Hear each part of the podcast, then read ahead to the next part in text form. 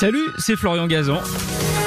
Sur RTL, dans l'émission Ça va faire des histoires, on vous raconte des anecdotes incroyables, farfelues et parfois absurdes. Tout ça dans la bonne humeur et raconté par les meilleurs. D'ailleurs, je leur laisse le micro. RTL, Ça va faire des histoires. Au cœur de la deuxième manche, consacrée aux enfants et, et à un sale gosse, qui est le héros, si j'ose dire, de cette histoire signée Éléonore Merlin. C'est parti pour 3 minutes. Voilà, alors signé par un médecin généraliste euh, en Bretagne qui m'a raconté cette histoire donc pour le podcast Symptômes. Donc ce médecin généraliste, ça lui est arrivé il y a longtemps. Il arrive tôt le matin euh, dans son cabinet de médecin et il reçoit un coup de fil euh, paniqué d'une mère de famille qu'il suit. Il la suit avec toute sa famille, hein, le conjoint, les enfants, depuis un petit moment déjà. Il la connaît bien. Et là, elle l'appelle paniquée parce qu'elle lui dit Mon fils euh, de 14 ans euh, vient de faire un malaise dans sa douche, il s'est effondré. euh, Là, ça va, il s'est réveillé, mais je suis très inquiète. Est-ce que vous pouvez venir? Alors là, bien sûr, le médecin, il vient, hein, parce que faire un malaise à 14 ans sans cause apparente le matin comme ça, il faut quand même aller vérifier tout ça. Donc, il y va vite. Il trouve le jeune homme encore mouillé, un peu hagard, un peu palo. Il vérifie vite fait la tension, les, les choses qui peuvent être graves, le cœur, tout, tout va bien, ça va. Et donc, euh, bah, il faut trouver la cause de ce malaise. Donc, il lui pose des questions. Il lui demande euh, qu'est-ce qui s'est passé? Est-ce que tu peux me raconter précisément euh, ce qui s'est produit avant ton malaise? Et donc, le jeune adolescent lui dit mais vraiment, je ne sais pas. Je prenais ma douche. non, je me sentais pas mal. Je me lavais et puis en fait, je me suis réveillée. J'étais au sol avec l'eau qui coulait. Je me souviens de rien et pas du tout des secondes qui précédaient ma chute, quoi. Et en fait, on a l'impression comme ça que le- l'adolescent ne dit pas grand-chose, mais en fait, il dit beaucoup. Parce que le médecin généraliste, il se dit tout de suite, ah bah c'est pas un malaise vagal. Et le malaise vagal, enfin, je pense que vous savez ce que c'est, c'est un malaise qui est bénin. Et le malaise vagal, il se caractérise, il se caractérise par des signes annonciateurs. Toujours, il y a toujours des signes avant-coureurs avec le malaise vagal. Vous savez, c'est les papillons noirs devant les yeux, les jambes euh, toutes euh, flageolantes ou euh, des suées, une nausée, voilà. Et là, le jeune garçon n'avait vraiment rien eu. Et du coup, ça oriente vers des hypothèses un peu plus sérieuses. Donc là, c'est un peu plus euh, du, difficile, quoi, comme euh, hypothèse. Ça peut être un problème au cerveau ou au cœur. Bref, il faut aller vérifier tout ça. Il pense à peut-être une malformation cardiaque qui n'aurait pas été détectée, euh, un problème neurologique, euh, voilà. Donc il faut aller à l'hôpital. Il envoie l'adolescent et ses parents pour aller passer toute une série d'examens. Heureusement, trois jours plus tard, l'adolescent revient avec ses parents dans le cabinet du médecin avec tous les examens qui ont été réalisés. Il a vraiment été observé de façon approfondie. Et il n'a rien au cerveau et rien au cœur. Donc là, c'est une très bonne nouvelle. Il est même vraiment en très bonne santé. Il n'y a aucun souci. Il y a juste une chose, c'est l'électroencéphalogramme. Alors, c'est l'activité, ça mesure l'activité électrique dans le cerveau. Il y a un petit tracé un peu irrégulier. Et du coup, avec ce malaise, eh ben, les neurologues concluent à une probable première crise d'épilepsie. Allez, quand même. Quand même. Alors c'est une suspicion, mais effectivement, avec ce tracé un petit peu irrégulier, parfait, mais c'est difficile à diagnostiquer l'épilepsie. Hein, c'est un autre vaste sujet. Mais du coup, voilà, il y a des petites irrégularités, c'est pas forcément tangible, mais associé à ce malaise où il y avait aucun signe avant-coureur, ça peut être une première crise d'épilepsie.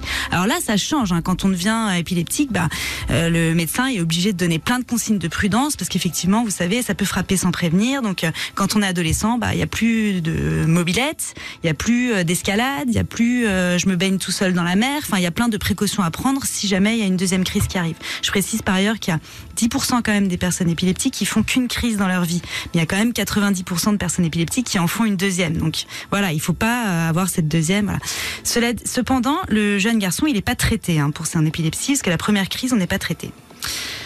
Donc les années passent, euh, le médecin continue à voir euh, les parents, il voit plus trop l'adolescent qui est en très bonne santé, alors il le revoit pour une petite angine, un petit rhume, des choses comme ça. Et à chaque fois, non, non, j'ai pas refait de crise d'épilepsie, euh, non, non, ça va, ça va, euh, voilà, tout va bien. 15 ans passent. Donc c'est vraiment le médecin de famille, hein, il est toujours au même endroit, il cite toujours la même famille, euh, voilà.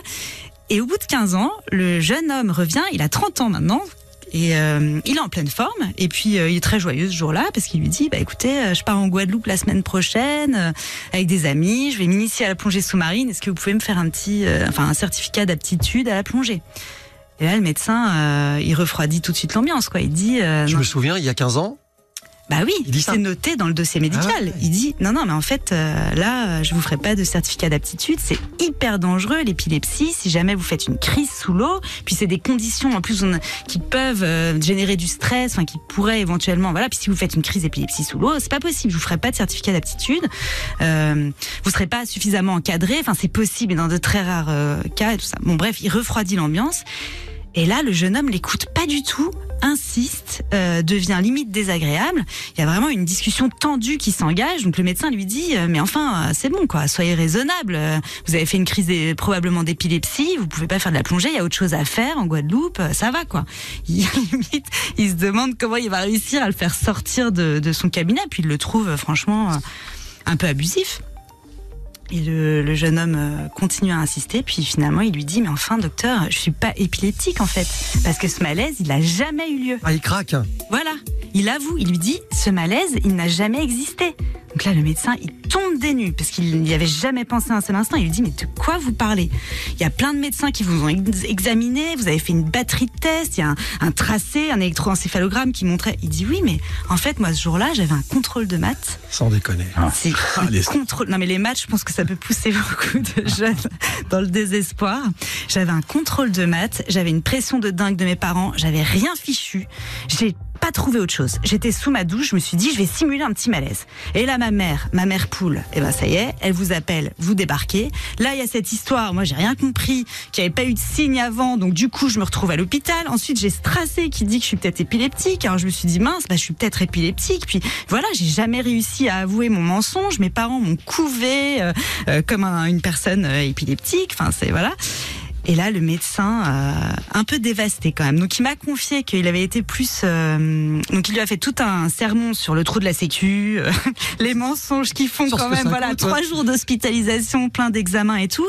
Mais il lui a quand même, euh, beau joueur, il lui a signé son certificat. Et quand il s'est retrouvé seul dans son cabinet, il s'est dit, mais franchement. euh, je suis nulle, quoi. Parce qu'en fait, euh, j'ai pensé à tous les malaises, à toutes les causes sérieuses de malaise qui pouvaient se produire, et j'ai pas pensé au truc finalement le plus probable chez un ado de 14 ans en bonne santé. C'est juste, je veux pas aller à l'école, quoi. Et, et Mais il n'a pas pensé que ça pouvait être un double mensonge, c'est-à-dire qu'il il a si il a dit au médecin qu'il avait fait Ah. un faux malaise, mais c'était pas vrai. le vrai, euh, le vrai menteur, quoi. Non, non, non. vra- Vraisemblablement, c'était vraiment un mensonge d'adolescent. L'histoire ne raconte pas, c'est qu'il a Et- voulu prendre son avion pour la Guadeloupe, qu'il l'a loupé, et qu'il a simulé un malaise.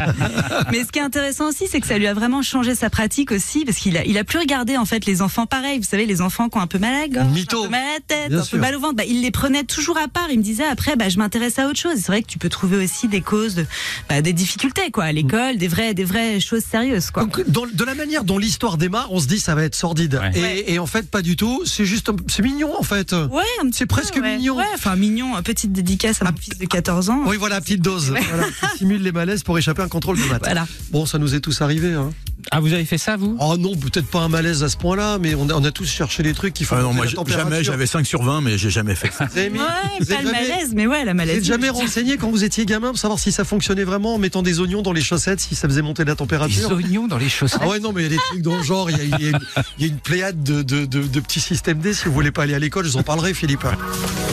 Merci d'avoir écouté cette histoire. Retrouvez tous les épisodes sur l'application RTL et sur toutes les plateformes partenaires. N'hésitez pas à nous mettre plein d'étoiles et à vous abonner. À très vite. RTL, ça va faire des histoires.